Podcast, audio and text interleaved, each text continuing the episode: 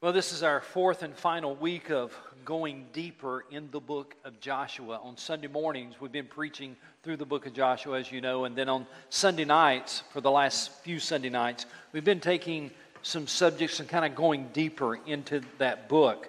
I've told you before, but let me say it again. The book of Joshua is a fascinating book, fascinating stories, but it also is a book that sometimes raises disturbing questions. For example, the first 2 weeks that we were here digging deeper in Joshua on Sunday nights, we looked at this idea of the conquest of Canaan. Because when you read through the book of Joshua, they're going in and they're having a battle for the very land of Canaan, what we would today call Israel. But they're battling people who already lived there and literally taking their homes from them.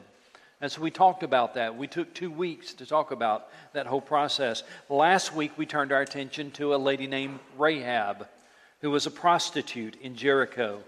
And we talked about how God worked in her life and through her life. And again, just one of those disturbing questions as we look at the text in the book of Joshua. Tonight, in this final study, I want to turn our attention to Joshua chapter 7 and the sin of Achan. Open your Bibles with me, Joshua chapter 7.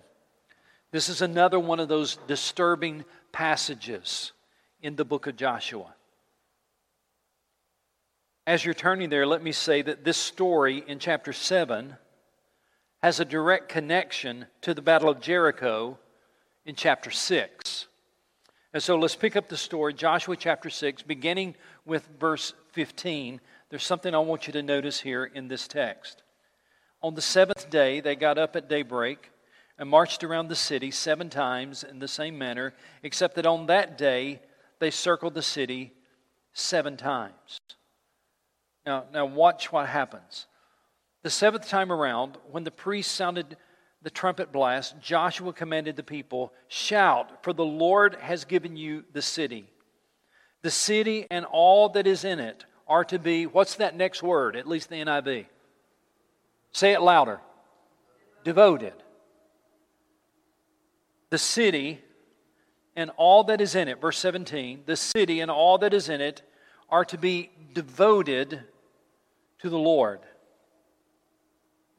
Only Rahab the prostitute and all who are with her in the house shall be spared, because she hid the spies we sent. Verse 18, but keep away from, here's the word again, keep away from the devoted things, so that you will not bring about your own destruction by taking any of them. Otherwise, you will make the camp of Israel liable to destruction and bring trouble on it. The key word I want you to focus on tonight as we dig into chapter 7 is this word devoted, the devoted things. Now, I was going to have my board up here, and I was going to do a lot of writing tonight, but they're using the board in Discover Mount Airy, so, you know, that's wonderful. I'm glad that Brad is actually using that board right now, probably presenting the gospel. So I'm going to ask you, if you're taking notes, I'm going to ask you to write down some things, all right? I hope that you've got something to write with. I hope you've got a notebook, because rather than write it on the board, I'm going to ask you to write it in your notes. And I want you to write that word devoted. I'm going to tell you what it means, because that word devoted is crucial to understanding what happens in chapter 7. The word devoted means the total and irrevocable giving over of things or persons to the Lord, often by totally destroying them. I'll give you that again, because I know you're taking notes, and then I'll explain it to you. The word devoted, the total and irrevocable giving over things or persons to the Lord, often by totally destroying them. Now that sounds odd, so I'm going to say it for a third time. Devoted things.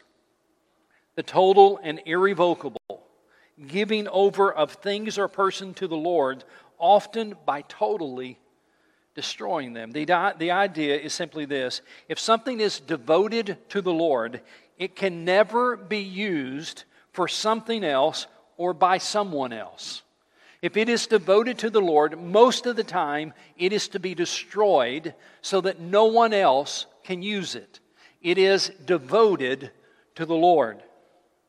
Now, with that as the context, I want you to look at verse 18, chapter 6, verse 18, and I want you to tell me, answer the question for me, what would happen to someone who took something that was devoted to the Lord according to verse 18? What's going to happen to someone who takes something that's devoted to the Lord? Tell me what will happen to them. All right? I think you've given me the right answer. It's actually, there's two things in verse 18. Number one, you'll bring about your own destruction, right? If you take the devoted things, you are going to bring about your own destruction. And number two, you will make the entire camp liable to destruction. Look at it in the text. God is so clear. But keep away from the devoted things, so that you will not bring about your own destruction by taking any of them. Otherwise, you will make the camp of Israel liable to destruction and bring trouble on it. In other words, you will not only bring trouble on yourself, you're actually going to bring trouble on the entire country of Israel if you take the devoted things. Would you say that God was pretty clear on that? Absolutely. Now, with that as the background, we come now to chapter 7. And in chapter 7, verse 1, notice how this chapter begins. But the Israelites acted unfaithfully in regard to the devoted things, to which we've got to say a big, uh-oh. Because we know now, right, because of what we read in chapter 6, verse 18, we know what's coming. But the Israelites acted unfaithfully in regard to the devoted things. And here it's interesting, the particular Israelite who acted unfaithfully is listed. Achan, son of Carmi, the son of Zimri, the son of Zerah, of the tribe of Judah, took some of them. He took some of the devoted things. So the Lord's anger burned against Israel. Now again, I was going to draw this out for you on the board, so I'm going to ask you to draw it out on your notes, okay? I want you to list these names, and we're going to come back to them. And I would do it kind of in a descending order. First of all, Achan. You write that, and it's coming straight out of verse 1. Achan. And then kind of stair-step it down. Carmi. And then stair-step it down again. Zimri. And then the next step down is Zerah. And the next step down is Judah. If you've got that outlined on your notes, it'll help you. We're going to use it a little bit later. At this point in the story, though, I want you to notice that no one else yet knows what Achan has done. The author of Joshua is giving us crucial information. As the reader of the story, he's giving us some crucial information, but nobody else in the story knows about what Achan has done. We know about it because we just read about it. But nobody else in the story yet knows what has happened.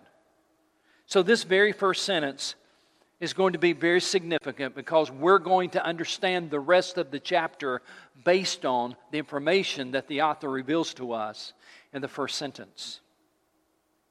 But for now, this first verse is a transition between the Battle of Jericho, chapter 6, and the Battle of Ai in chapter 7.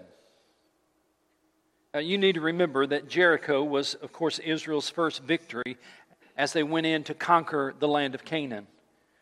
This was the first place where God gave them victory, so Jericho was a kind of a first fruits of the land. That's why it was devoted to the Lord. This was the first city they were going to conquer. This was the first city that God was going to bless them. This was the first city that God was going to give them victory. And so the spoils from that city, the first city, was supposed to be the first fruits given back to God. So the devoted things were devoted to Him. And everything in that city was to be destroyed because that's what you do with devoted things to the Lord. It cannot be used by anyone else for anything else. Everything in Jericho was devoted to the Lord as a first fruit offering, if you will. So, with that as the background, we pick up the story and we start reading about the second battle After the battle of Jericho, there was the battle of Ai. Verse 2.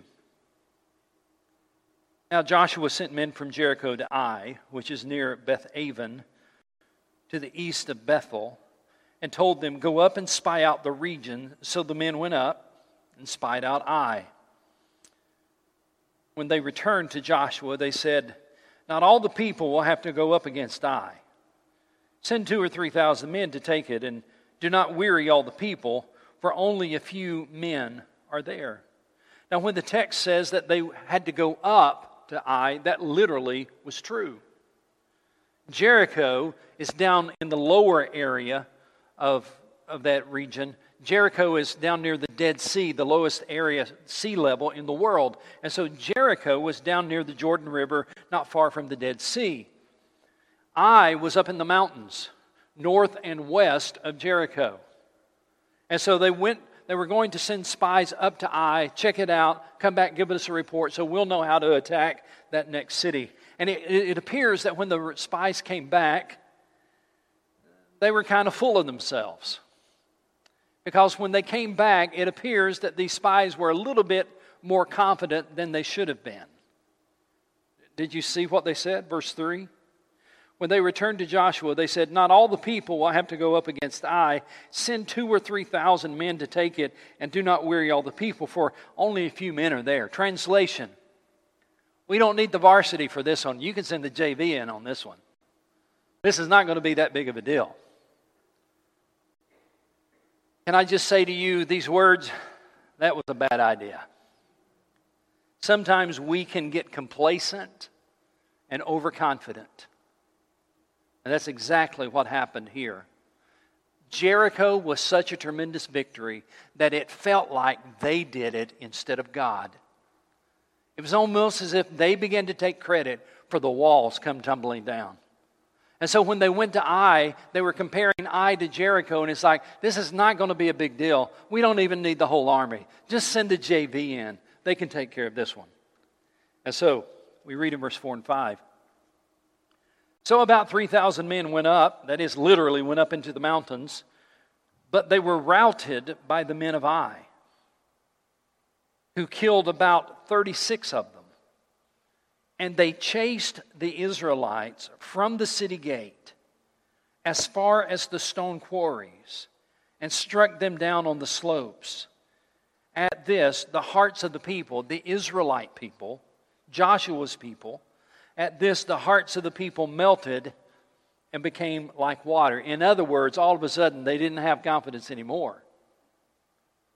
So, do you remember, some of you who are my age, you remember this phrase, the thrill of victory and the... Exactly. Wide World of Sports. Wasn't that what it was? Every Saturday, Wide World of Sports, and you'd see the thrill of victory. They're winning whatever it was, and then the agony of defeat was what? The guy falling off the ski jump, right? In chapter 6, God's people experienced the thrill of victory at Jericho, and in chapter 7, they experienced the agony of defeat at Ai. And there's two fascinating facts about what happened in chapter 7. First of all, and just put this down on your notes, just two fascinating facts. This is the only defeat that the Jews ever suffered in the conquest of Canaan. This is the only battle they lost, if you want to write it that way. By the way, Joshua wasn't there.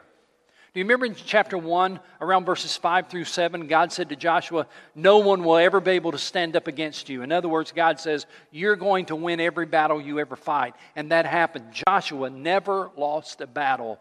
The only battle that they lost was the battle at Ai, and Joshua wasn't there. Interesting fact number 2 is this. This is also the only battle where there was a recorded loss of Jewish life, which is interesting. The Battle of Jericho, nobody died on the Israeli side. And at all the other battles that they fought, in the Central Campaign, in the Southern Campaign, in the Northern Campaign, there's no record of any Israelite being killed in battle. None, except the Battle of Ai in chapter 7. And how many of those soldiers were killed, those Israeli soldiers, what we would call Israeli soldiers? How many of them were killed? It tells us in the text. 36.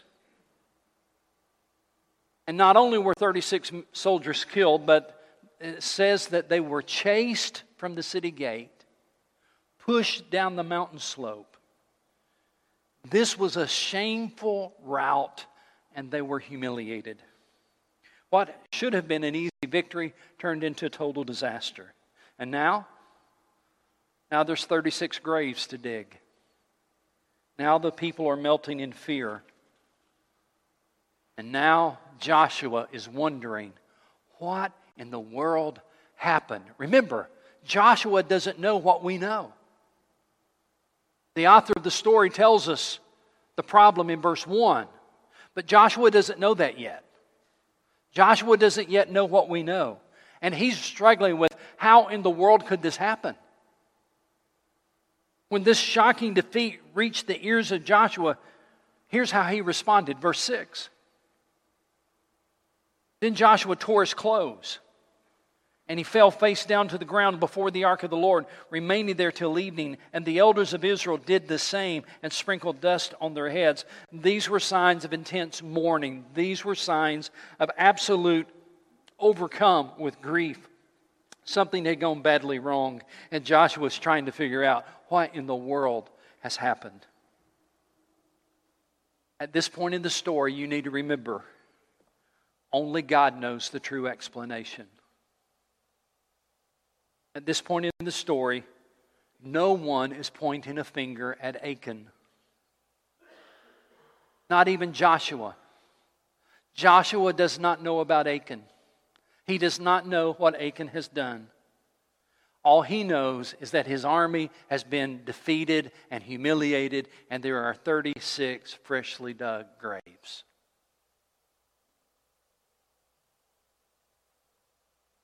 One man disobeyed. And there were 36 funerals. One man disobeyed, and an entire army was defeated. One man disobeyed, and a nation was put to shame. And here's one of the major lessons. Make sure you write this down. Here's one of the major lessons from chapter 7. God's people had to learn, you never sin alone. You never sin alone. If you don't get anything else from chapter 7, if you can just remember that one statement, you will at least know the theme of chapter 7. You never sin alone. And Achan had to learn that lesson the hard way. This is the story of one man's sin that brought trouble on the whole nation of Israel. So here's the first disturbing question from the text. That's what these Sunday night studies are all about, trying to wrestle with disturbing questions. And here's the disturbing question from the text. Is it right to punish everyone for one man's sin? That's what we got to wrestle with. Is it right to punish everyone for one man's sin? Well, I would take you back to chapter 6, verse 18, and point two things out to you. That is a very good question, but can I remind you that in chapter 6, verse 18, first of all, God was absolutely clear in His warning. Would you agree with that? God was absolutely clear. There was no second guessing. I wonder what He meant by that. God was absolutely clear in His warning about what would happen if they sinned, if they took the devoted things. The second thing I would say to you is this. God was equally clear that He would hold all of Israel accountable if someone took the devoted things. He was very clear that this is not just going to affect one person. This will affect the entire nation if you take devoted things. And that's why chapter 7 verse 1 begins the way it does. Did you notice when we read it a few moments ago what chapter 7 verse 1 says? Look at it again. But the Israelites acted unfaithfully in regard to the devoted things. The Israelites, plural. It doesn't say, but Achan acted unfaithfully. It says, but the Israelites acted unfaithfully about the devoted things. Verse 11 makes it very plain. Verse 11 says this, Israel has sinned. And again, it doesn't say Achan sinned. It says Israel sinned. And look at the word they as I read verse 11. Look for the word they. Israel has sinned. They have violated my covenant, which I commanded them to keep. They have taken some of the devoted things.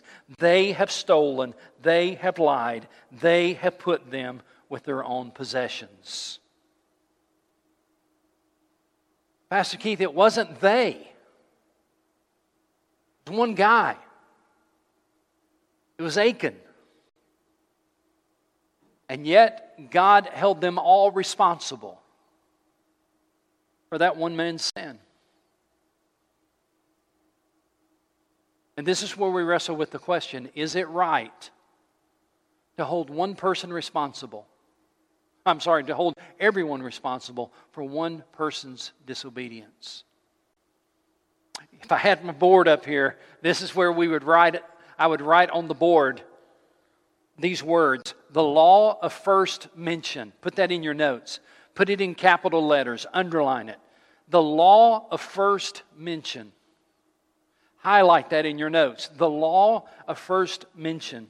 The law of first mention is a guideline that some people use in studying scriptures. It's a hermeneutical principle. It's a principle you can use in understanding the Bible. The law of the first mention says that to understand a particular word or to understand a particular doctrine, look in the Bible and see where it's mentioned the first time. Because usually where it's mentioned for the first time, it's presented in its simplest and clearest form. If you're studying, for example, the concept of blood, where is blood mentioned the first time in the Bible? So that's the law first mentioned. Where is it mentioned the first time in the Bible? And if you understand where it's mentioned the first time, that becomes the clear foundation to help you understand how it's used throughout the Bible, the law of the first mention. So to fully understand this complex theological problem that we have in Joshua chapter 7, I think we can, to some degree, apply the law of first mention. What I mean by that is this. This is the first mention, this sin of Achan. This is the first mention of sinful rebellion in the book of Joshua. Now put this in context. What's the book of Joshua about? The book of Joshua is about God's people going into the promised land so they could establish a nation, so they could bless the world. The first mention of sin, of people rebelling against this God, is in chapter 7. So in the first 6 chapters, what you have in the first 6 chapters is the people trusting God, and the people obeying God, and the people following God. Chapter after chapter after chapter after chapter, you see the people of God being the people of God. They're listening to God. They're trusting God. They're following God. They're obeying God. For 6 chapters, they're doing that. And because of that, the walls of Jericho come tumbling down. God's doing amazing things among them because they're listening to God and following God and obeying God. Chapter 7 is the first mention of them disobeying God. And God takes disobedience seriously. At Jericho, God's people learned the value of trusting God, right? At Jericho, chapter 6, they learned the value of trusting God because they saw the walls fall and they conquered the city. At Jericho, they learned the value of trusting God. But at Ai, they learned that there is a cost involved when we rebel against God. Before going any further, let's pay attention to how this chapter ends. Actually, let's look at how it begins and how it ends. Let's look at the first verse of chapter 7 and the last verse of chapter 7. Look what it says, chapter 7, verse 1. The Israelites acted unfaithfully in regard to the devoted things. Achan, and all those things are listed, his family line is listed. The last sentence of verse 1, so the Lord's anger burned against Israel. Note that. The Lord's anger burned against Israel. One of these days, I may do a study simply on the anger of God. The holy anger of God against sin. So it says the Lord's anger burned against Israel. Now, if you go to the last verse of the chapter, verse 26, it says, the last verse of the chapter, over Achan they heaped up a large pile of rocks, which remains to this day, and then the Lord turned from his fierce anger. You see that? Then the Lord turned from his fierce anger. This whole chapter is designed to teach God's people in that day as well as in our day. It is a solemn warning not to take God lightly.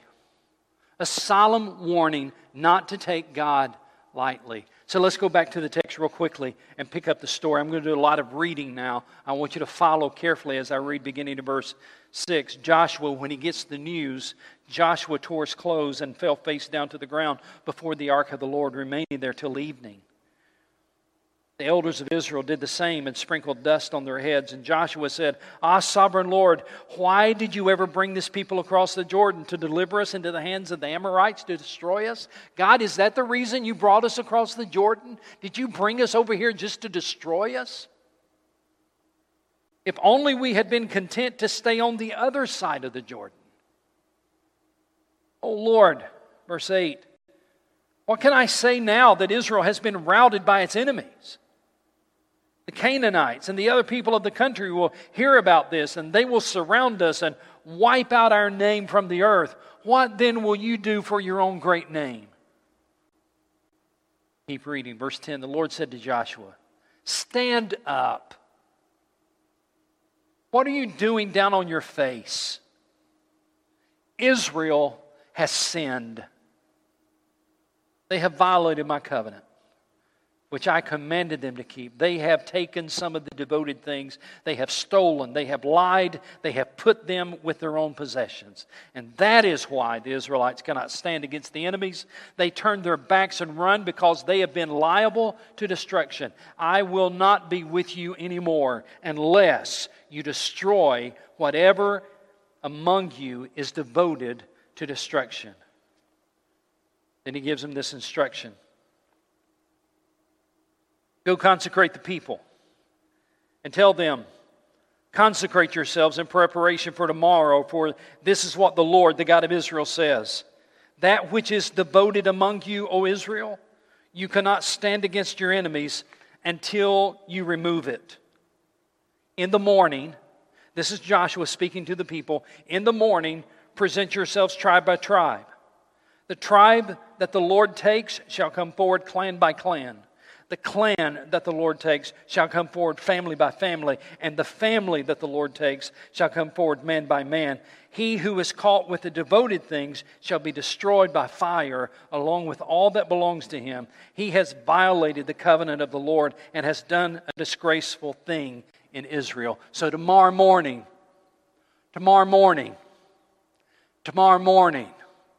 we're going to find out who took the devoted things. I bet Achan didn't sleep good that night. I doubt he slept a wink. I doubt he slept at all. It's interesting, God's chosen method for revealing the guilty party would have been very dramatic and would certainly have added to Achan's dread and to Achan's apprehension. So the next morning, all God's people come together, and we don't know how God pointed out, how God said it's this one. We don't know how God did it, but we do have this information in verses 16 through 18. By the way, remember on your notes where you wrote that stair step? Now we're coming back to it. So if you got your notes, get ready, because I was going to write it on the board for you, but I'm going to give it to you. You write it on your notes. Verse 16. Early the next morning, Joshua had Israel come forward by tribes.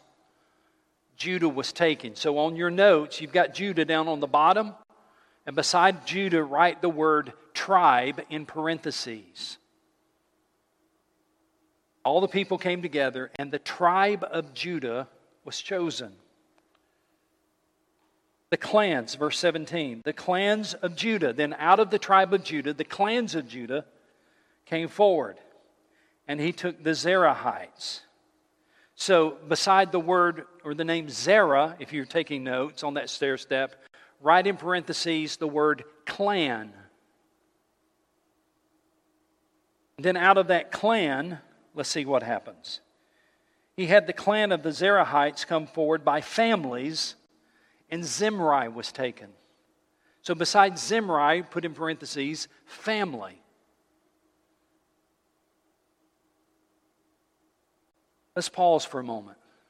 Just talk to me real quickly. What do you think was going through Achan's mind right now?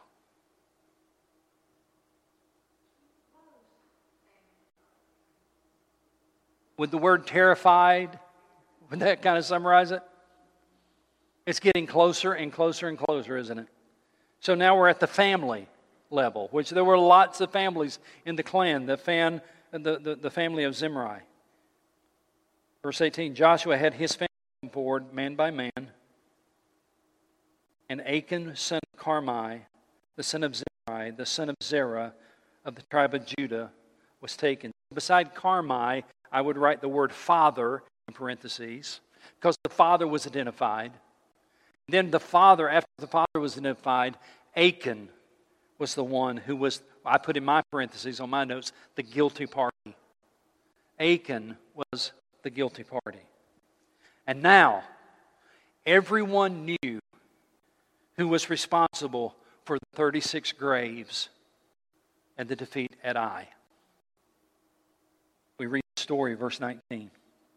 Then Joshua said to Achan, "My son, give glory to the Lord, the God of Israel, and give him the praise. Tell me what you have done, and do not hide it from me." Achan, to his credit, came clean. He told the truth. Verse 20, Achan replied, "It is true. I have sentenced the Lord, the God of Israel, and this is what I have done. And when I saw the plunder, a beautiful robe from Babylonia, 200 shekels of silver and a wedge of gold weighing 50 shekels. I coveted them and took them, and they're hidden in the ground inside my tent with the silver underneath." So Joshua sent messengers, and they ran to the tent. This was so important. The messenger is running to the tent, and there it was, hidden in his tent, silver underneath. They took the things from the tent and brought them to Joshua and all the Israelites, and spread them out before the Lord. Then Joshua, together with all Israel, took Achan, son of Zerah, the silver, the robe, the gold wedge, his sons and daughters, his cattle, donkeys, and sheep, his tent, and all that he had to the valley of Achor. Joshua said, "Why have you brought this trouble on us? The Lord will bring trouble on today." Then all Israel stoned him. And after they had stoned the rest, they burned them.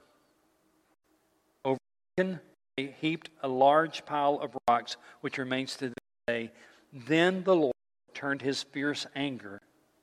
Therefore, the place has been called the Valley of Achor ever since.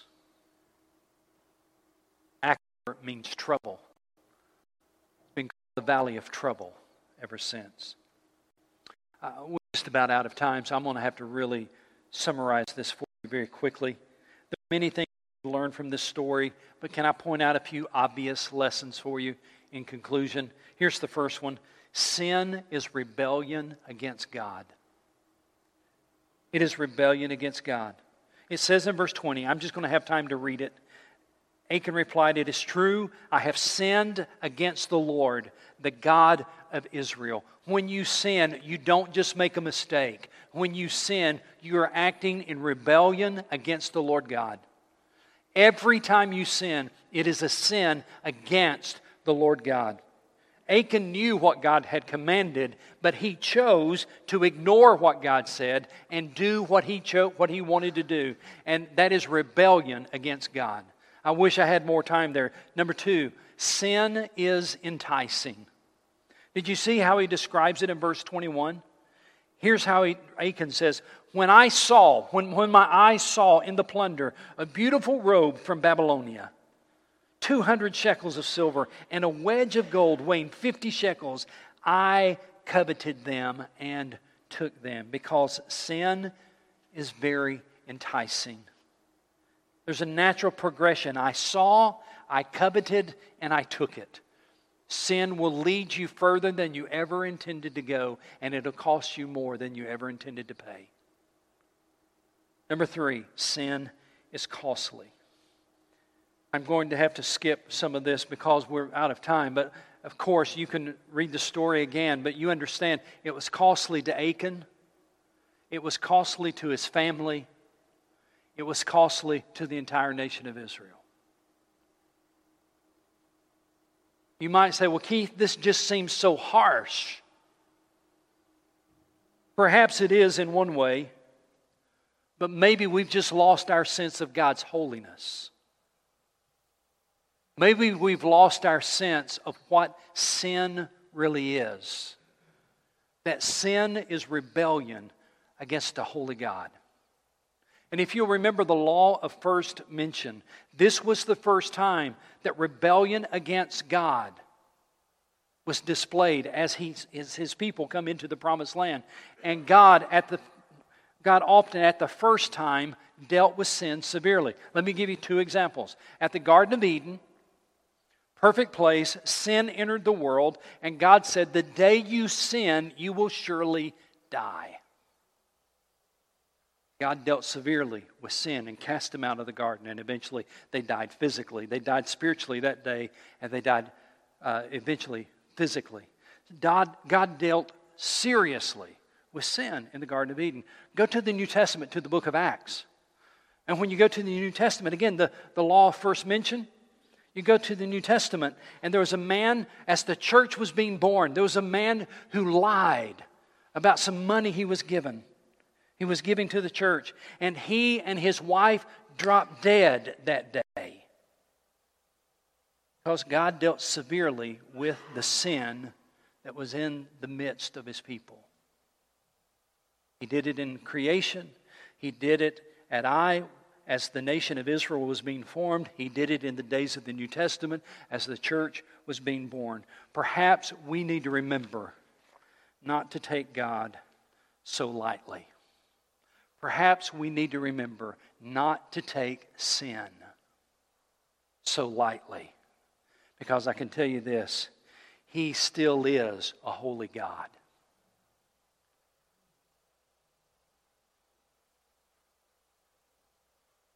I'll close with this idea. Do you remember I told you some time back in this series that Joshua is just the Hebrew name for Jesus? Jesus in the Greek language, it's Joshua in the Hebrew. Sin must be dealt with and sin must be paid for. And thankfully, when we come to the New Testament, there was another Joshua, Jesus. Sin must be dealt with. And the death penalty, or the penalty for sin, is death. And the new Joshua, Jesus, who came into the world, thank God He paid the penalty for our sin. And He deserves and He demands our faithfulness. He deserves and He demands our allegiance. Because He is a holy God who still abhors sin in our lives. Let's pray about that. We thank You, Father, that though Your anger burned against Achan, there was a day when Your anger ended. And though Your anger burns against us when we are in sin, there is a day when we can put our faith in Jesus, that He paid the penalty for our sin, and we can experience Your grace. We can experience Your mercy. We can experience Your love. Thank You for Your word tonight. Thank You for teaching us through Your word. And we give You all the praise for it in Christ's name. Amen.